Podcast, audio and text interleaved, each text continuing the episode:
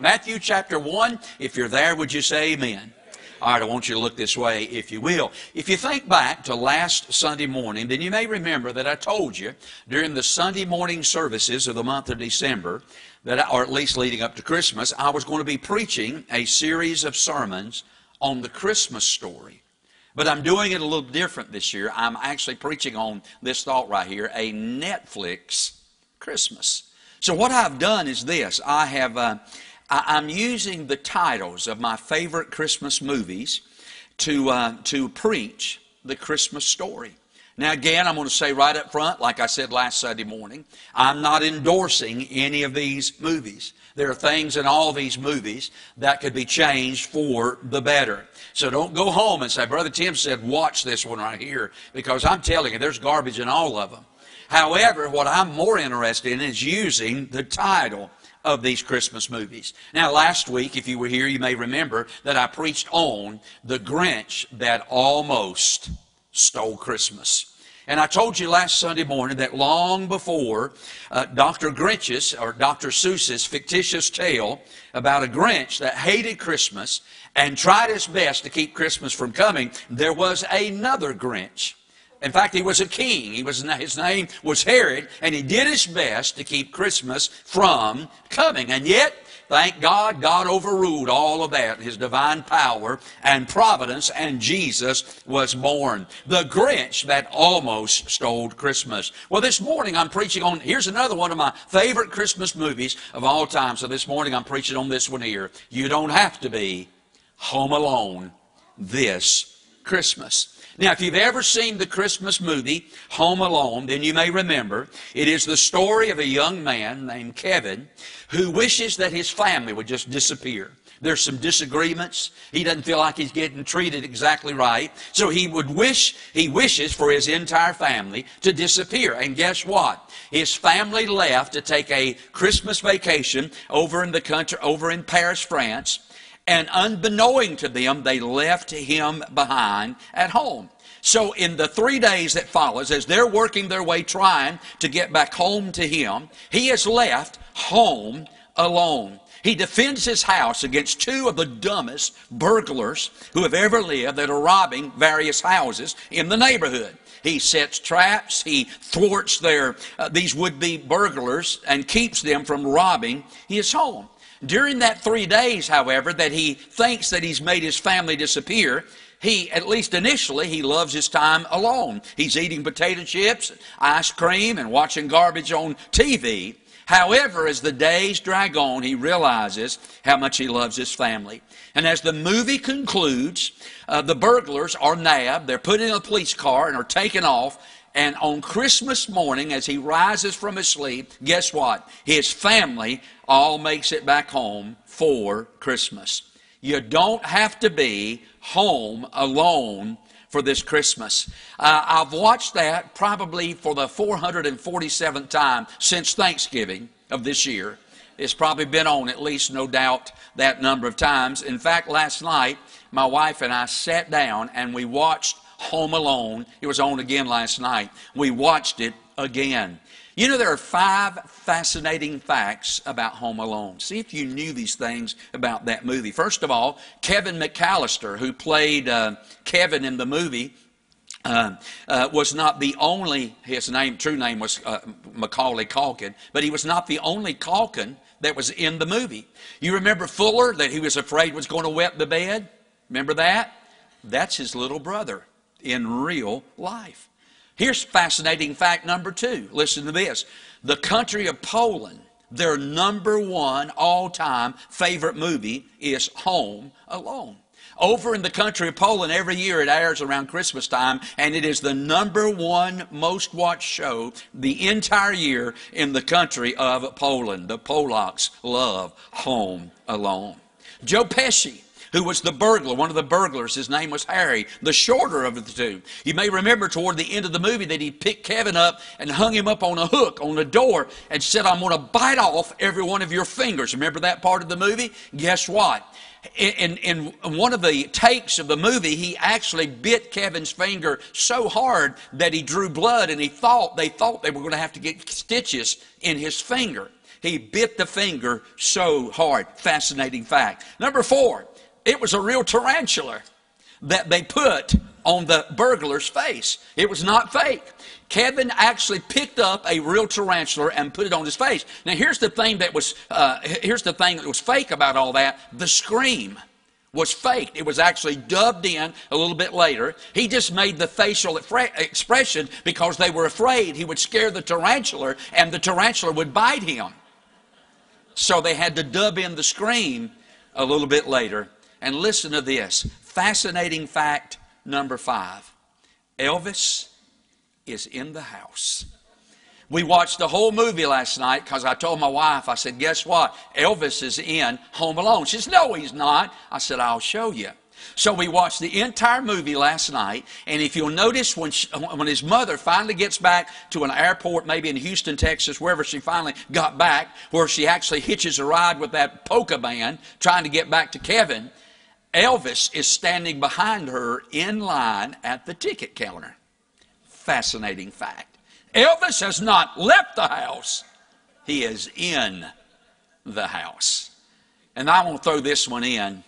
You remember when he went to the grocery store and he got uh, the fabric softener, uh, the orange juice, some eggs, and some things like that. And the lady looked at him and said, It's $9, uh, $19.83. If you were to buy today those same items, it would be $72.63 as compared to when he bought them back in that day. Fascinating fact. Home alone. How many of y'all are with me? How many of y'all have seen the movie before? Unless, listen, unless you haven't been around a while, you've seen Home Alone. I got to thinking about that title. You don't have to be home alone, being alone. Did you know every year, beginning with Thanksgiving to shortly after uh, the uh, holiday of New Year's, that the suicide rate in our country, in our nation, rises dramatically. That's right. More people attempt and more people succeed in taking their life in that 40 day window between Thanksgiving and shortly after New Year's, more so than any other time of the year. And the reason that most people commit suicide is because of the feelings of loneliness, of being alone. I wonder this morning who sits right here in this room today, and though you're sitting in the midst of hundreds of people, this morning you're probably thinking to yourself, I am all alone in this world. I'm going to read you a verse this morning. It seems like a crazy verse, but I'm going to explain it. Look up here on the screens for just a moment. This is the psalmist. He's writing in Psalms 102 in verse number 6, and he's expressing how he feels. And here's what he says how he feels at this time. He said, I am like a pelican of the wilderness. Now, you and I know that pelicans don't live in wildernesses. Pelicans live at the coast. Pelicans live around water, and yet the psalmist said, I am like a pelican in the wilderness. In other words, what he said, I feel so out of place. I feel so alone. I feel like I'm forsaken. And I wonder who sits right here this morning, and you would probably say uh, uh, uh, an amen to it if I said, you know something, how many people in this room today feel like a pelican in the wilderness? You feel out of place. You feel all alone. You feel like no one cares. Maybe you're sitting here today and this Christmas you will be home alone. Maybe you feel this morning sitting here in this room, you feel very alone. Maybe you feel like the man. He saw an ad in the paper for a Lonely Hearts Club and he decided he was going to respond to it. And one of the things when you responded to this Lonely Hearts Club, you had to send in a picture of yourself. So he filled out the form, mailed in the picture. Several days later, it arrived back in his mailbox, and on the back of the picture it said, We're not that lonely. Maybe you feel like the man who went to see his psychiatrist and he said, Doc, I want you to give me a split personality. And the doctor said, Why do you wish to have such a condition? He said, So I'll have somebody to talk to. Is that you this Christmas? Do you feel all alone? You know, our world today is full of very lonely people. The truth of the matter is, so many people have messed up their lives because of their sin that their spouses are now estranged from them. They can't be around their spouse during Christmas. Their children are estranged from them. Their extended family is at a distance from them. And many people, because they cannot cope with the feelings of their loneliness, they're way out of that pain The answer to them is suicide. Oh, Rudyard Kipling once said this The human soul is essentially a very lonely thing. We are born alone, we die alone, and in the depths of our hearts, we live all alone. But, ladies and gentlemen, I got to tell you this morning, I disagree with what Kipling said. And the reason that I disagree with that is because of Christmas. You see, the reason that Jesus was born on that first Christmas many years ago is because God didn't want me and you to be home alone or anywhere else alone. In fact, we read right here in our text this morning these words. Look at verse 22 of Matthew chapter 1. Now, all this was done that it might be fulfilled, which was spoken of the Lord by the prophet, saying, Behold, a virgin shall be with child and shall bring forth forth a son, and they shall call his name Emmanuel, which being interpreted is God with us. The Bible tells us that one of the names that was given to the Lord Jesus the night that he was born, and by the way, he has, uh, he has so many names. Can I have an amen? So many names in the Bible because not one name aptly defines or describes who Jesus really is. But the night that he was born, the angel said, Call his name Emmanuel. Now, ladies and gentlemen, if you're like me, had not the Bible interpreted that for us, I'd been a little bit clueless as to what that meant. But we're told there in verse number 23 that the name Emmanuel simply means this God with us. Jesus came into this world, He lived, and then He died on the cross so that you and I would never, ever have to be home alone. You don't have to be by yourself. You don't have to be anywhere by yourself. You know why? Because of that baby that was born in Bethlehem, God is now with us. Can I have an amen? You don't have to be home alone. Now look at verse 23 and notice, if you will, in verse 23, notice those three words. The name Emmanuel means God with us. And what I want to do this morning is I want to take that three word statement, God with us, and I want to break that apart this morning and I want to examine each one of those three words for the three points to the message this morning. God with us. Now, first of all, look in verse 23, notice the name or the person God. Now that the God God in verse 23 speaks to us of his divinity. I see in that word his divinity. Now, what I mean by that is simply this that little baby laying in that manger that first Christmas night was not your average little baby. You see, I'm sure that night around Bethlehem and around that surrounding area, around Judea, I'm sure there were a number of babies that were born that particular night, the same night that the Son of God was born into this world. But none of those other babies can claim or even equal that of the babe of Bethlehem. You see, the one thing that distinguished the baby born in our text in Matthew chapter number one that night was the fact that he was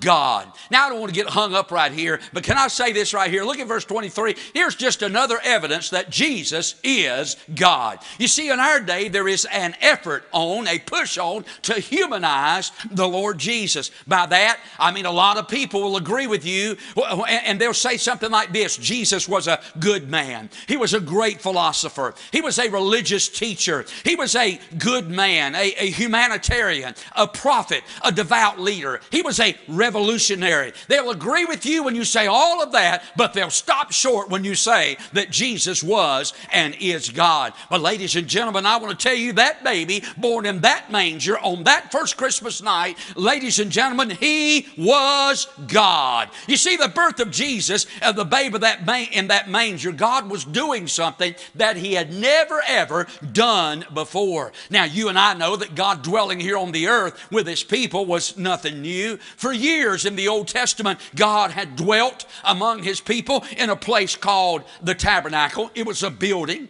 and the fire uh, by night and the cloud by day proved that God was among His people. Oh, but buddy, the night that Jesus was born into this world, God was no longer dwelling in the midst of his people in a building. God was now dwelling in the midst of his people in a body. 1 Timothy 3:16 says that God was manifested in the flesh. Let me tell you who Jesus was. Ladies and gentlemen, he was God with skin on. Let me tell you who Jesus was. He was God in a bod, laying there in that manger. Ladies and gentlemen, that night was and is none than God Almighty Himself. Oh, yeah. In that word God, we see divinity. You may remember later on in the life of our Lord, you know, after Jesus was born and reached the age of two years old, we don't see anything else about Jesus till he's 30 years old with one exception.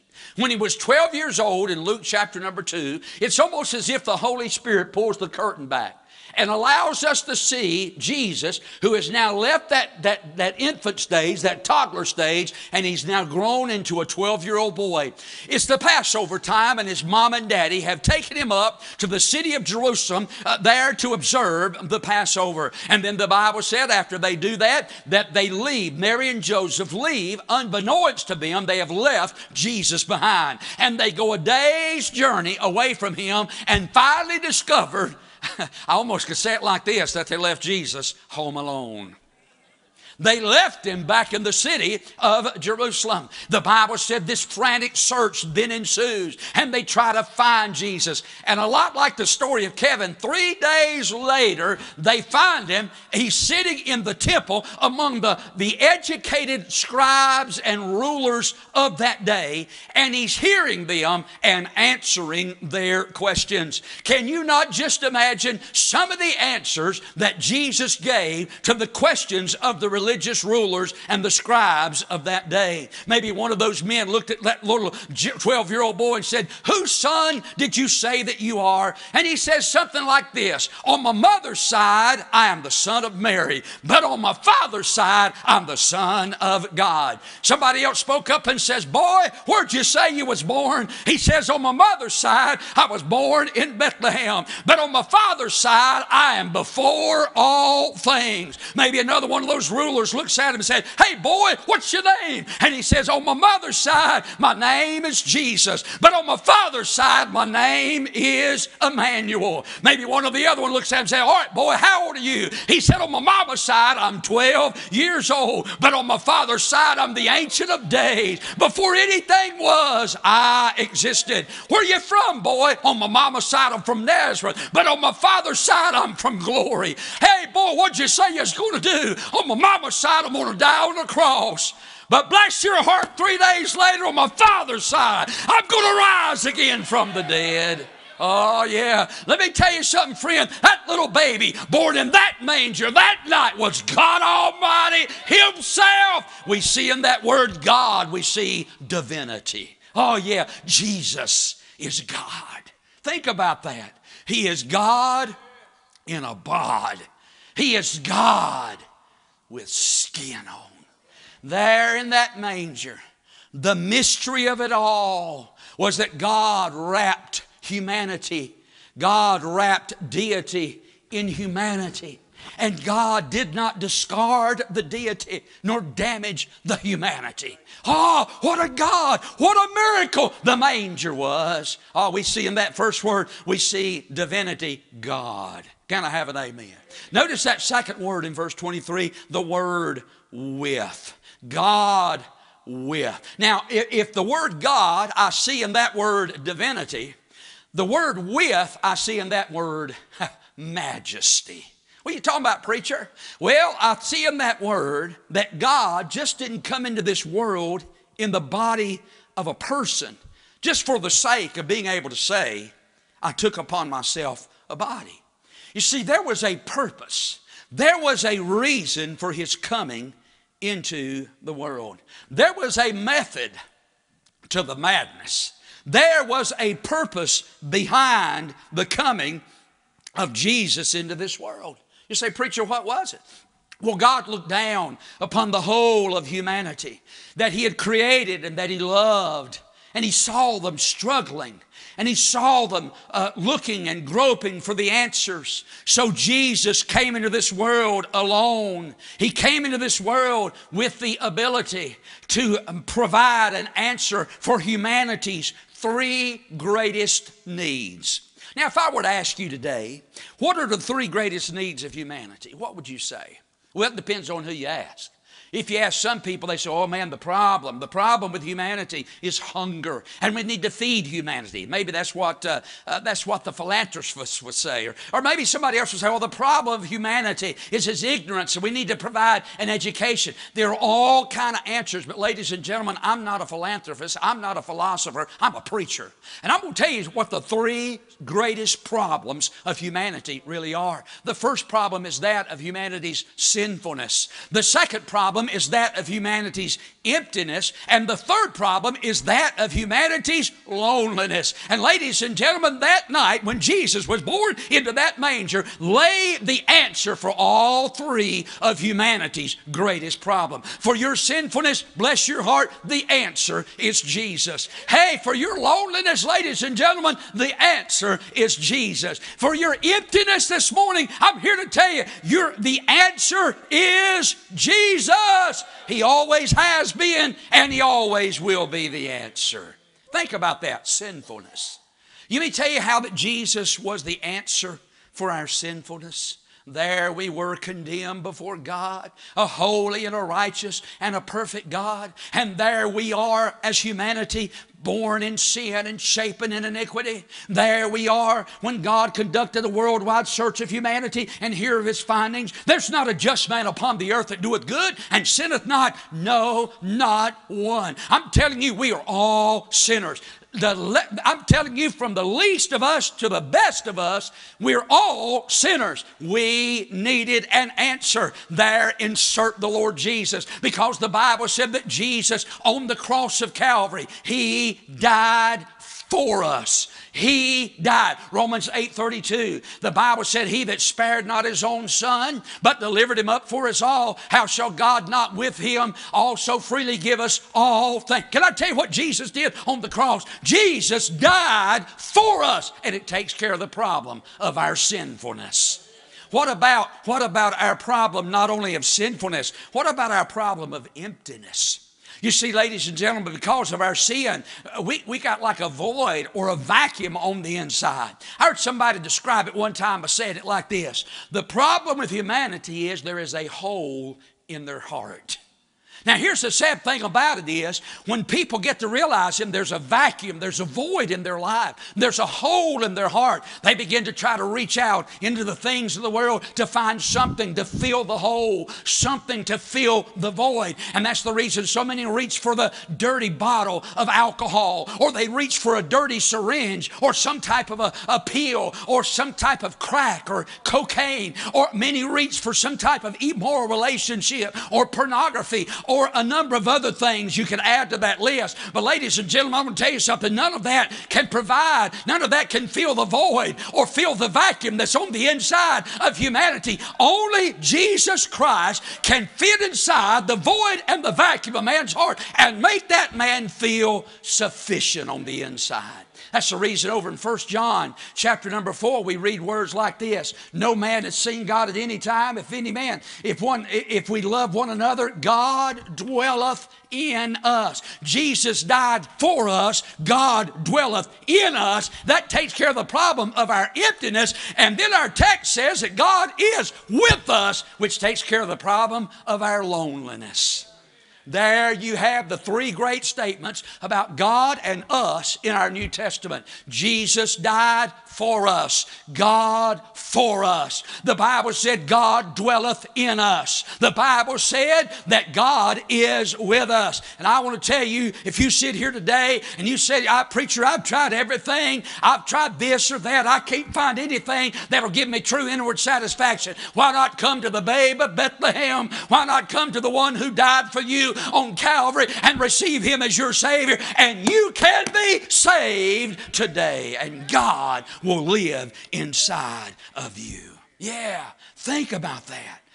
The three great statements made about God and us in our Bible. So there we have the word God, that's divinity. The word with, that's majesty.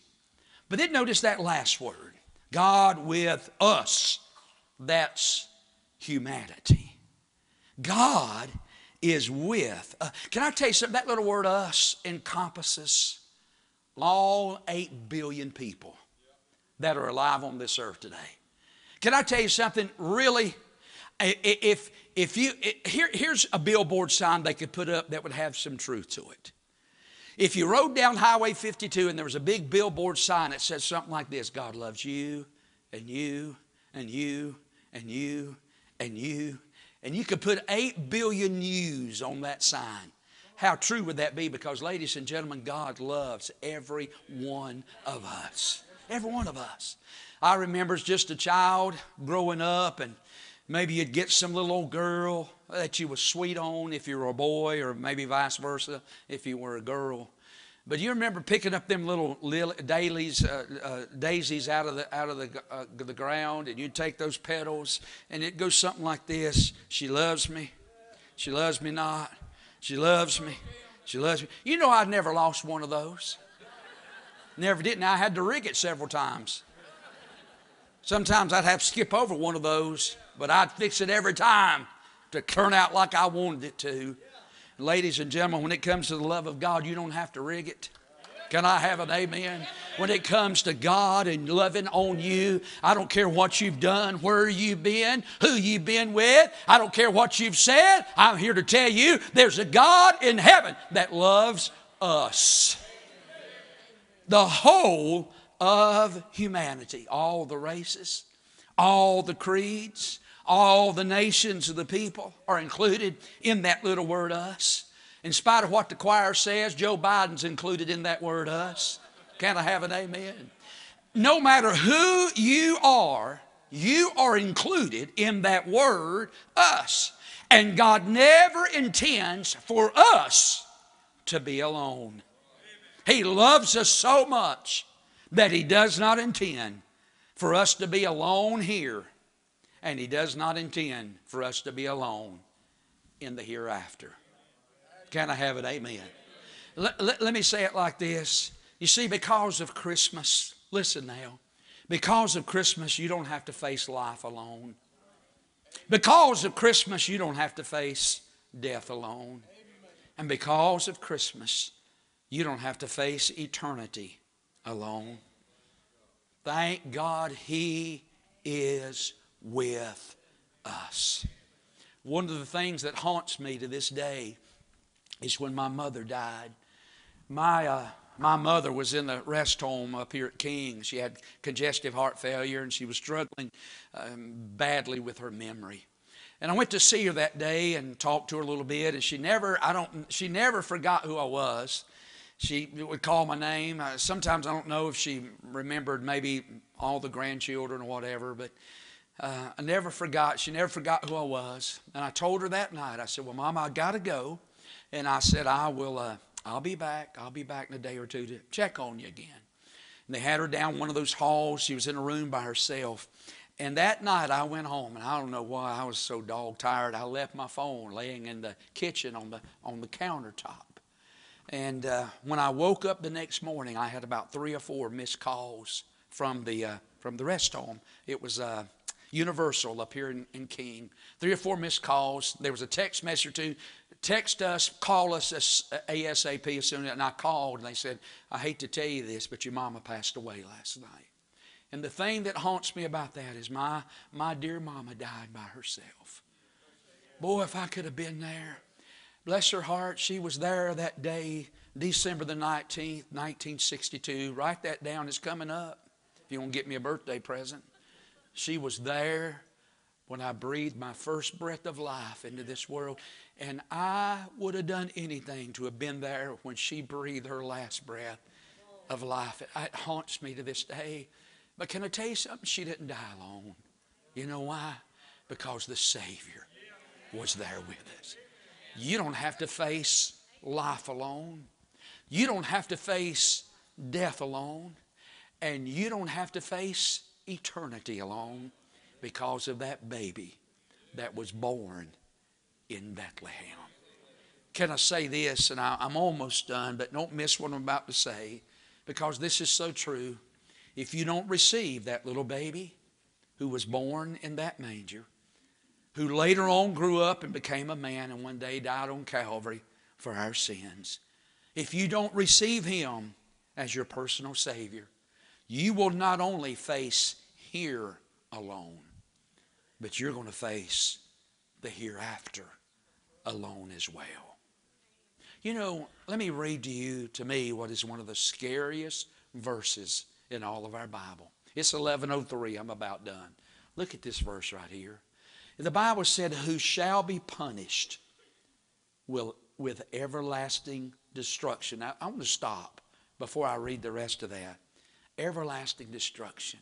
Can I tell you, ladies and gentlemen, that's what hell is? Hell is everlasting destruction. It is dying, but never dying. It is suffering, but never complete the suffering. Hell is a place where people, where souls are ever, everlastingly destroyed. In other words, what I'm trying to say is there's no hope of a better day. Hey, hey, listen, there'll, be a never, there'll never be another sunrise uh, from the darkness of night. There, there'll, never, there'll never be another kiss from a loved one. Hell is a place of everlasting destruction.